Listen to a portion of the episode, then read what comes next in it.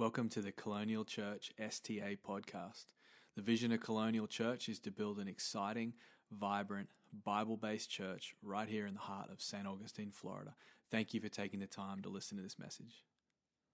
So, if you've got your Bibles, why don't you open with me to Matthew chapter 4? We're in a series at the moment called I Know a Guy. I Know a Guy. We are always either in contact with a guy or just one separate, one relationship separation away from knowing a guy who can help. knowing a guy who can fix a problem, knowing a guy who can, who can um, come and help us with something, knowing a guy who might have a speciality in an area, and so we might um, ask them to come and help us. But the funny thing is, as Christians, is we know a guy too. We know a guy who can help. We know a guy who can rescue. We know a guy who can save. We know a guy who can change a life. His name is Jesus. And we stand on his word. We stand on the word of God. Jesus is the word. We stand on the word of God and we believe that God wants to change people's lives. And so we're in a series. We just started it last week. And we established last week that we are all called to be soul winners. Every single one of us. We are all called to be soul winners. Don't for a moment believe that soul winning or, uh, or speaking to people about Jesus is for the people that you know work at church or the ministers or you know the special holy people that are inside a church and that's just what they do. They're locked away in an office and you know we don't really see them very much because they're out there talking to people about jesus. No that's for everyone. It's for every single one of us. I know a guy that can help you. I know a guy i know a place you can come and you can meet this guy. That's the whole premise with the series. So are you there yet matthew chapter 4 Anyone there yet? Matthew chapter 4? Click to it, turn to it. Matthew chapter 4, verse 18, I'm reading from the ESV. It says, While walking by the Sea of Galilee, he saw two brothers, Simon, who is called Peter, and Andrew, his brother, casting a net into the sea, for they were fishermen. And he said to them, Follow me, and I will make you fishers of men. Verse 20, immediately, everybody say, immediately. They left their nets and followed him. And going on from there, he saw two brothers, James, the son of Zebedee, and John, his brother, in the boat with Zebedee, their father, mending their nets. So, on the one hand, they were casting. On the other hand, the other guys were mending. It's important. And he called them immediately. Same language, same tense, same posture. Immediately, it says, they left the boat and their father and followed him. Lord, we just thank you this morning, Father, for the power of your word. Lord, thank you that it changes our lives, Father. Thank you that we can look to it. We ask that you'd speak to us through your word today. Father, I pray these would be your words and not mine. Holy Spirit, you're welcome in this place. Thank you, Father, for what you're doing in the lives of your people. And the whole church said together, Amen. Have you ever thought about why they were fishermen? Why fishermen? Why would Jesus choose fishermen? I mean, was it the way of life that they kind of lived? You know, chill vibes, chilling, you know, fishermen, pretty relaxed type of people, hanging out. Was it the simplicity of that analogy? Well, you know, we want to catch people, we want to attract people to the kingdom of God, so fishing's just easy to use.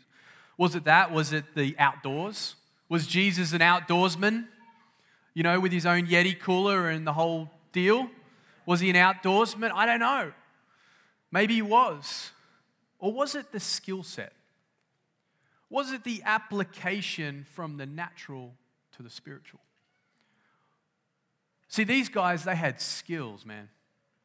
They were skilled fisherman. I grew up, I grew up in the water, I grew up surfing, I grew up in the water, I grew up on the water, I grew up sort of wanting to be in the water all the time. I was just swimming, surfing, you know, going, uh, I was a crew on sailboats when I was a kid. I was doing all kinds of stuff in the water, but for some reason I missed the fishing memo.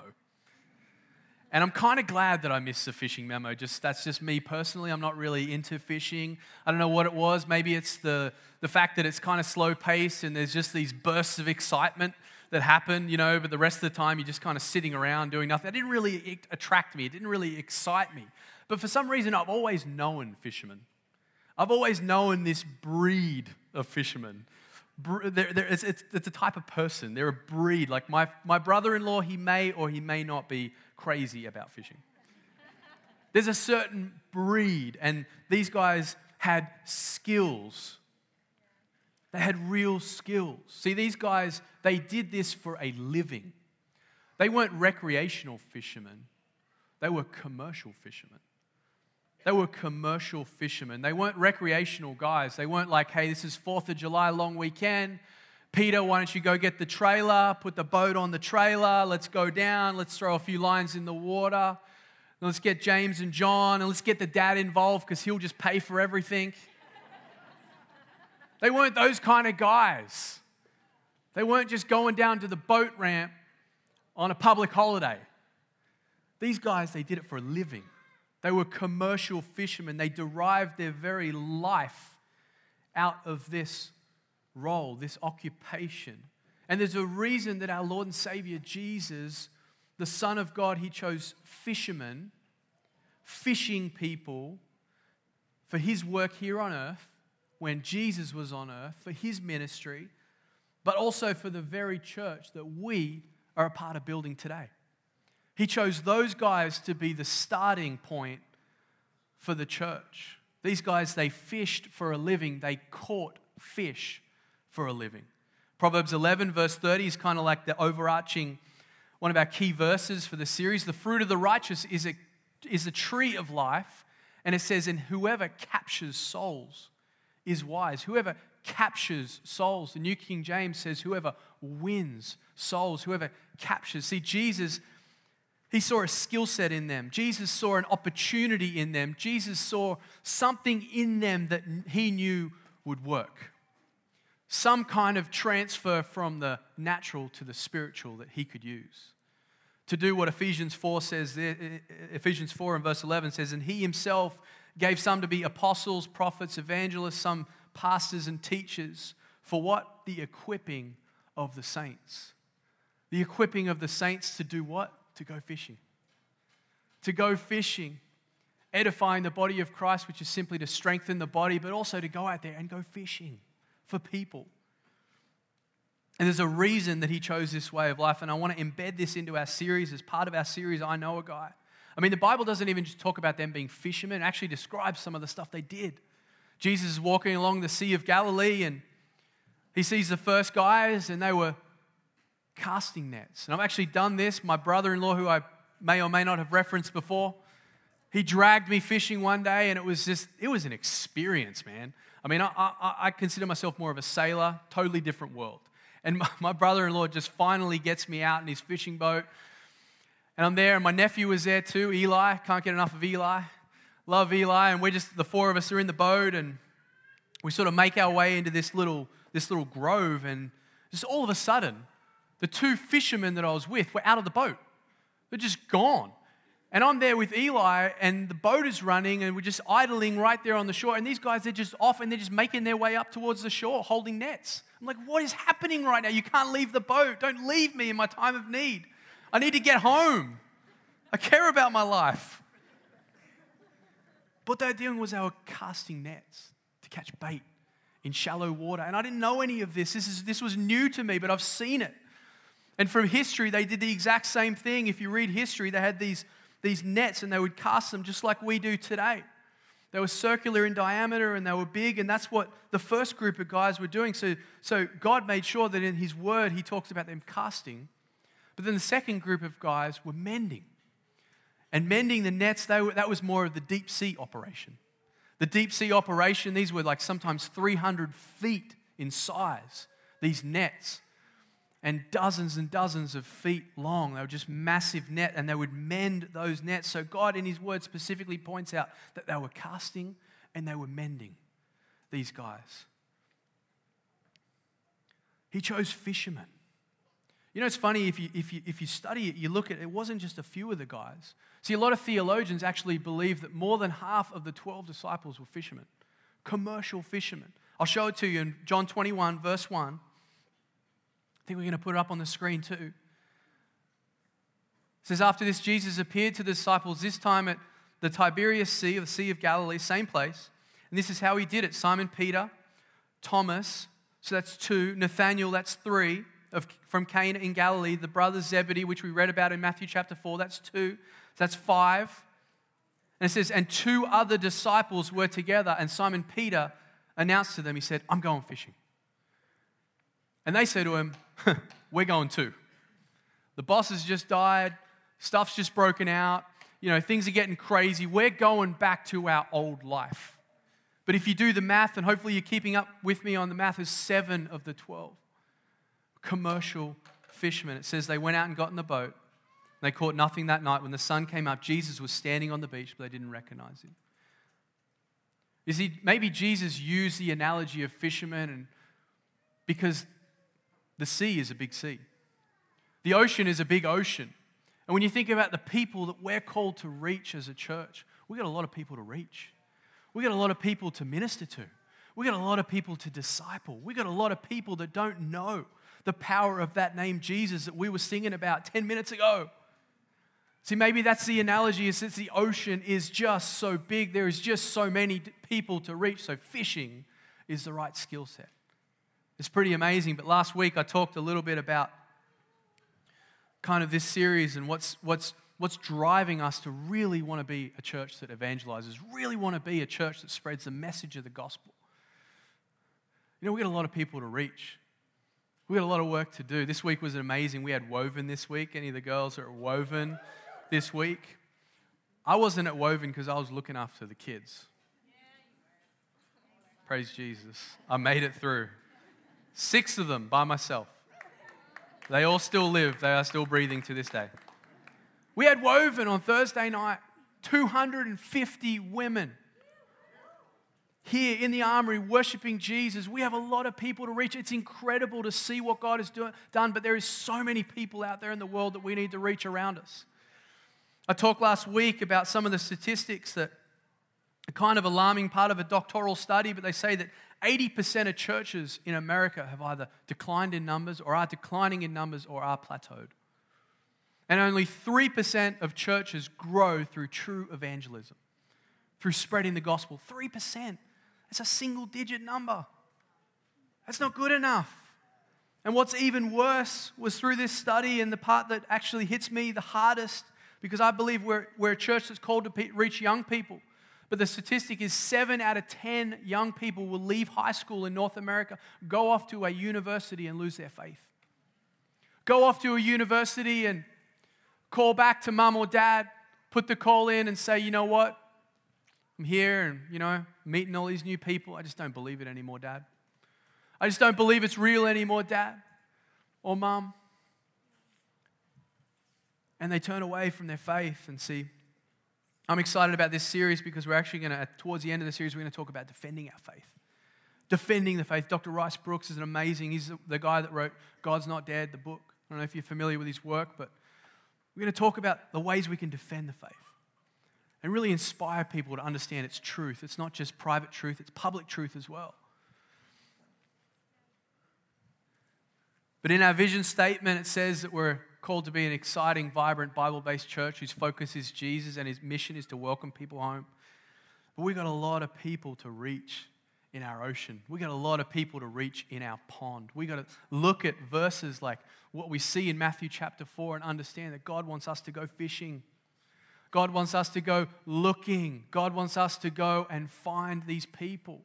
I wanted to share some statistics as well this morning, kind of going to the next step. But I was recently having a, a sit down with a pastor friend of mine, a guy called Andy Herko, who pastors at a church uh, called Good News, an amazing church doing an amazing job as well. We were sitting down, we were talking.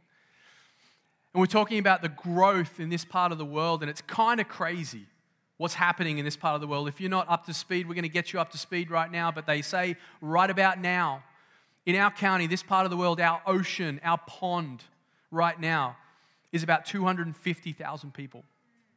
250,000 people. And Andy and I were looking at some statistics and from some data that we found, but it says that 16% of that number are associated with the church. 16% are associated with a church. And I don't know, I'm kind of a wording type of guy. I'm not a lawyer, but I'm a wording type of guy. I'm like, associated church, does that mean on fire for Jesus or not? 16% say that they're associated with a church. It's kind of crazy, and I just want to get you up to speed. But everybody wants to live here. Everybody wants to move to this part of the world. Everybody wants to start a business in Northeast Florida. Everybody wants to start communities. We've got developers moving here. We've got all kinds of stuff happening. And they, they are, um, in terms of um, forecast, they're forecasting for that number to double. In terms of total population in the next 10 years, a doubling. That's what we're going to see. That's why it's so important for us to be positioned as a church. That's why it's so important for us to preach the message of the gospel every single week in our city, to invite people home. Come as you are. You don't have to have it all together, but please just come. Please just hear the message of the gospel. Please just understand that God loves you so much and He wants to be there for you. I just want to answer the question if ever, you ever thought, I wonder if Colonial one day will be a big church. Can I just answer that question for you? I want to answer it in really simple terms. Yes. Yes. Why? Because we want to put on productions? No. Why? Because I want to somehow elevate myself to this platform? No. Why? Because we want to put out a worship album? No. It's because the ocean is growing. There's more and more fish, there's more and more people, there's more and more people that we need to reach.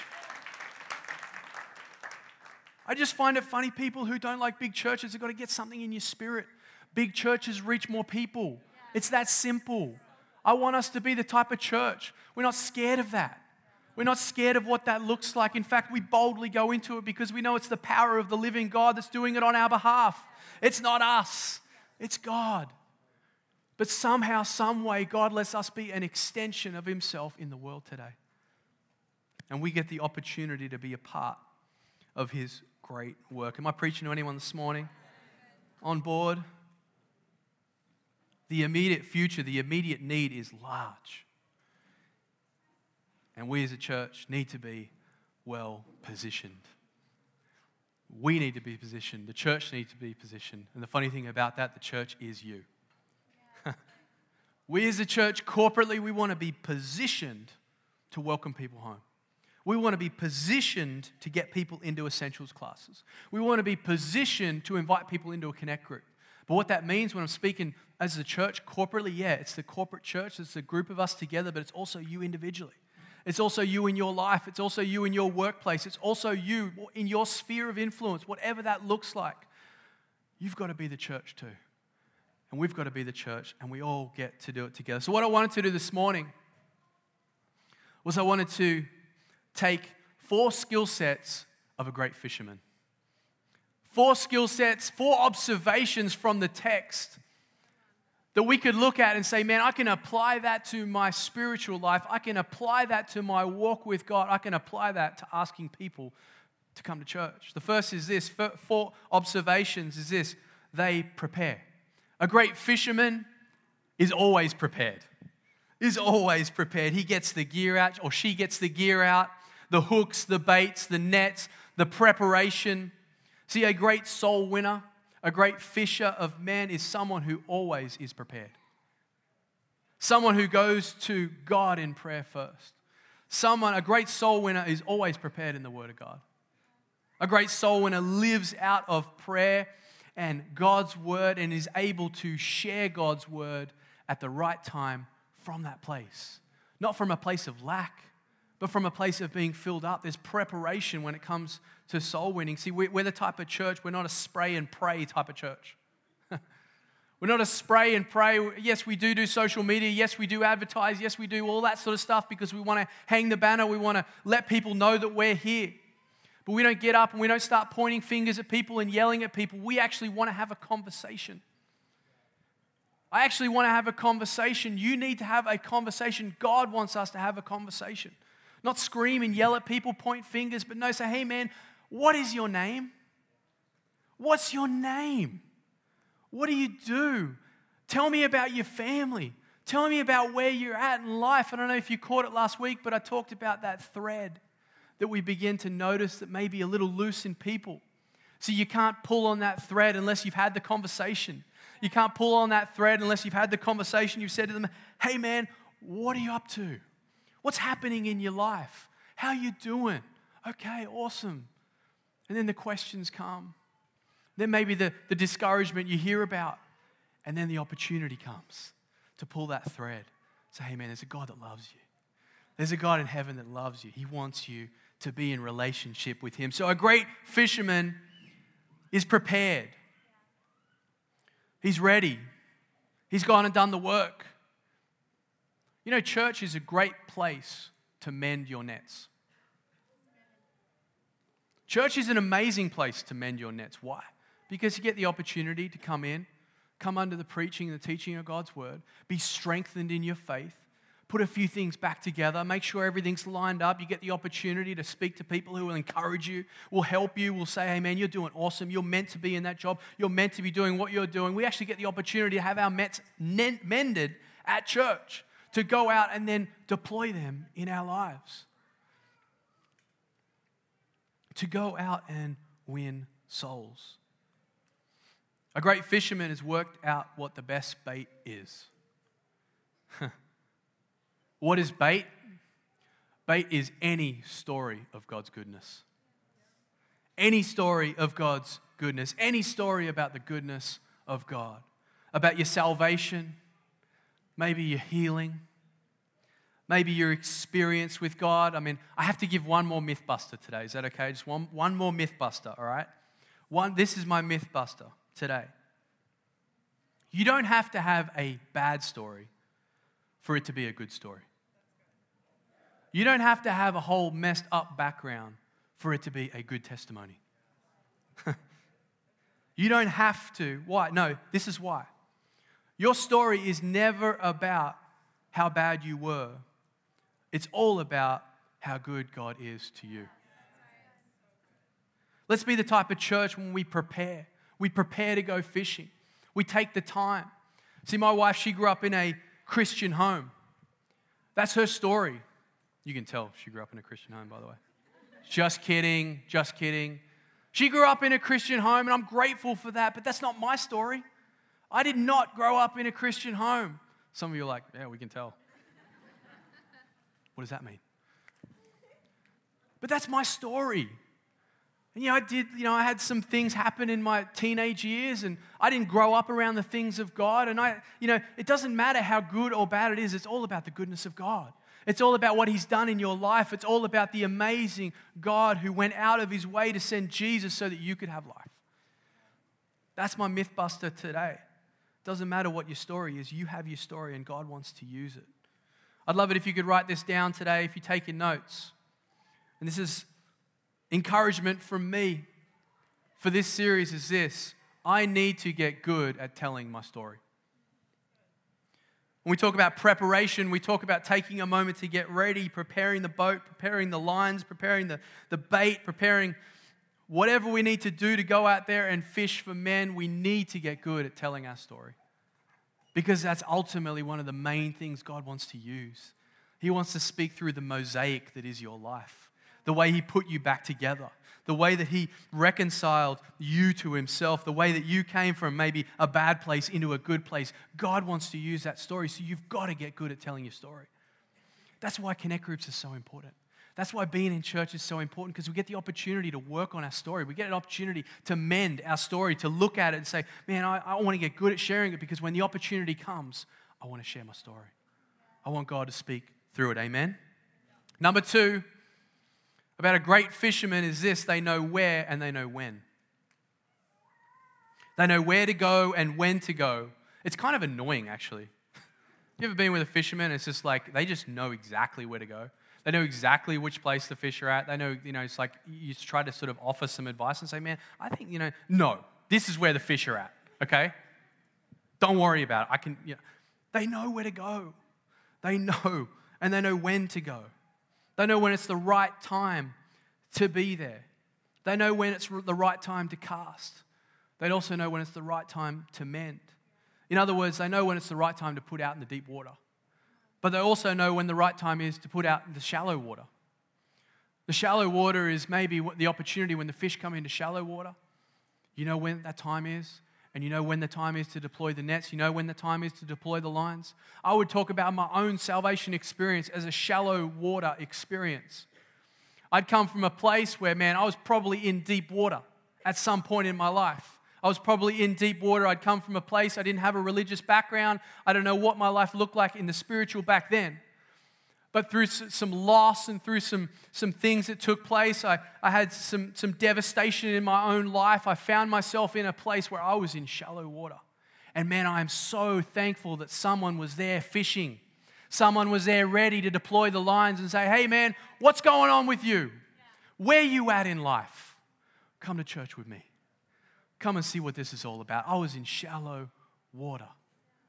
See, a good fisherman, they can distinguish between shallow water and deep water and do whatever's necessary in that situation. Number three,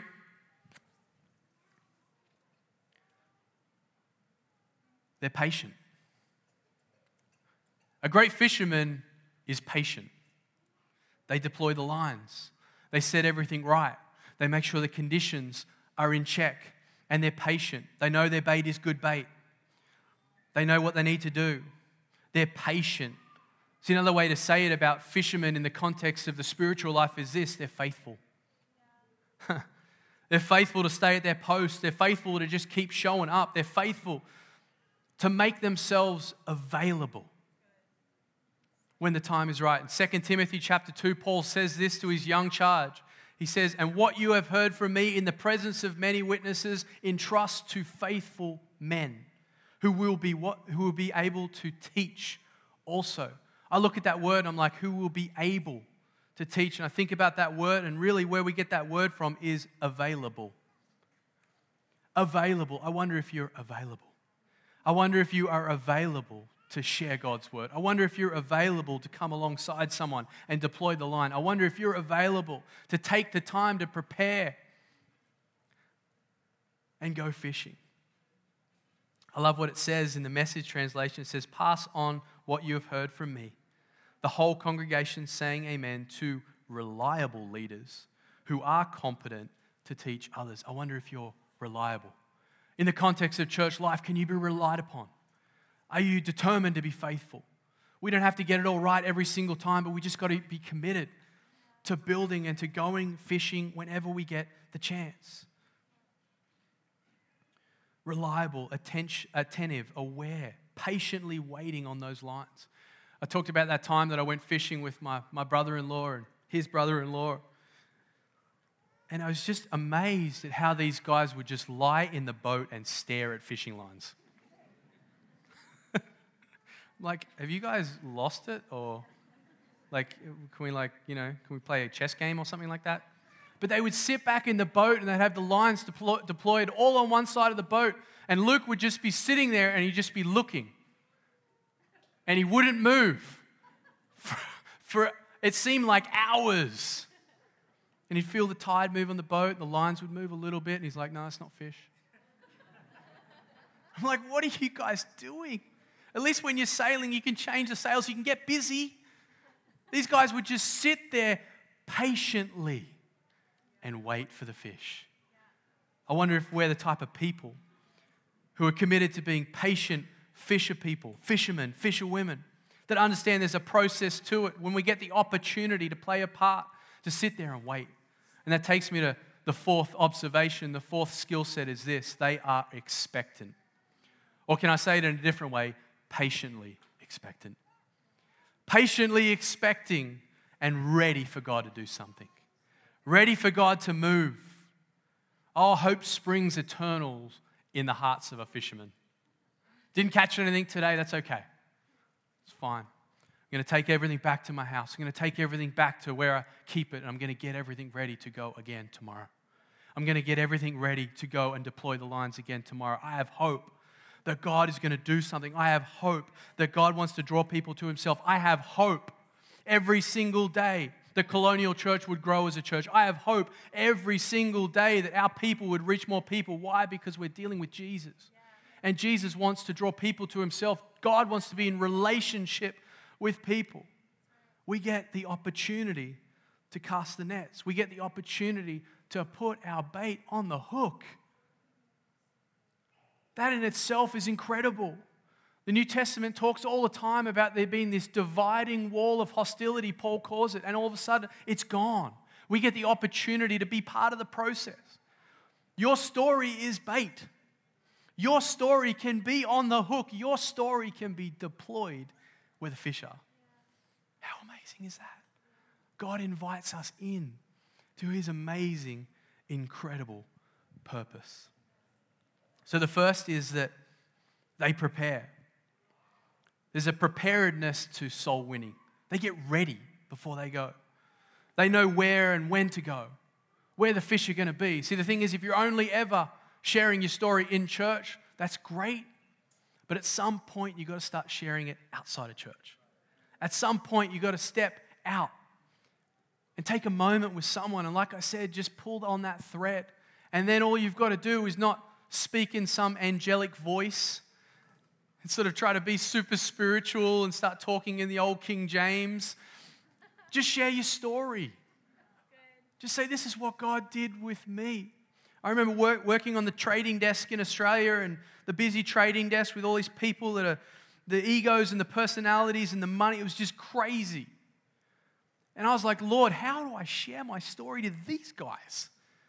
This is, they're the roughest, craziest, the worst foulest mouths, and they're rich. I'm like, how does that work? I've, got nothing, Lord.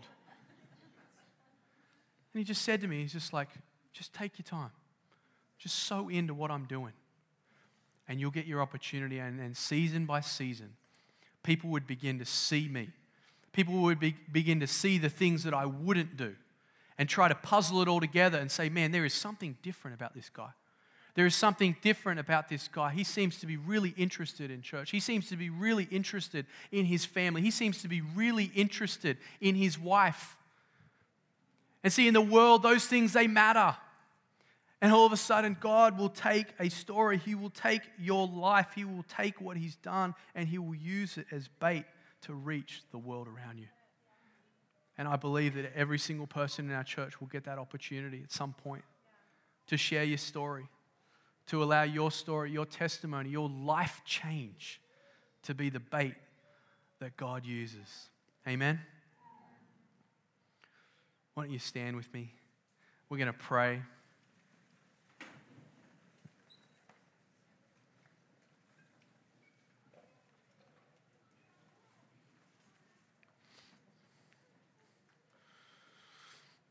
Patiently expecting patiently waiting, ready for God to move, ready for God to do something.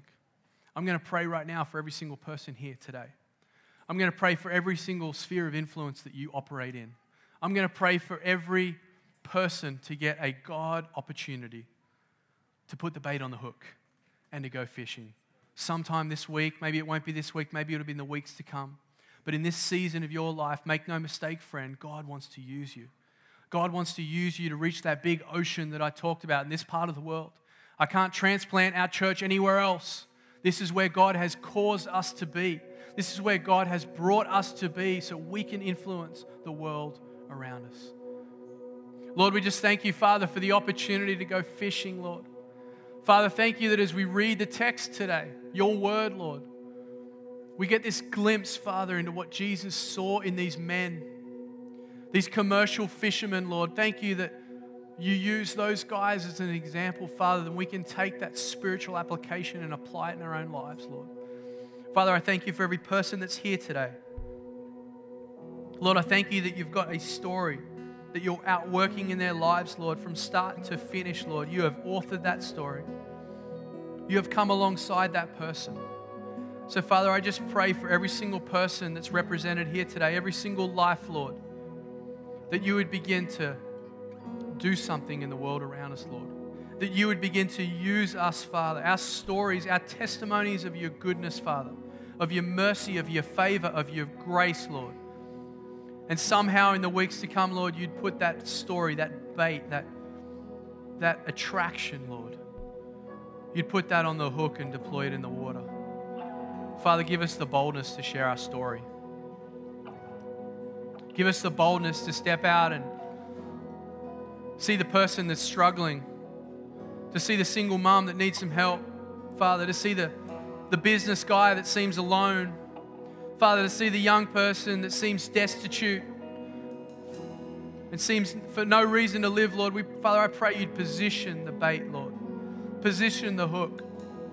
Position us, Father, to be there and to have the boldness, Father, to reach out, to share our story, to make a difference, to invite people in, Lord. In Jesus' name. Amen.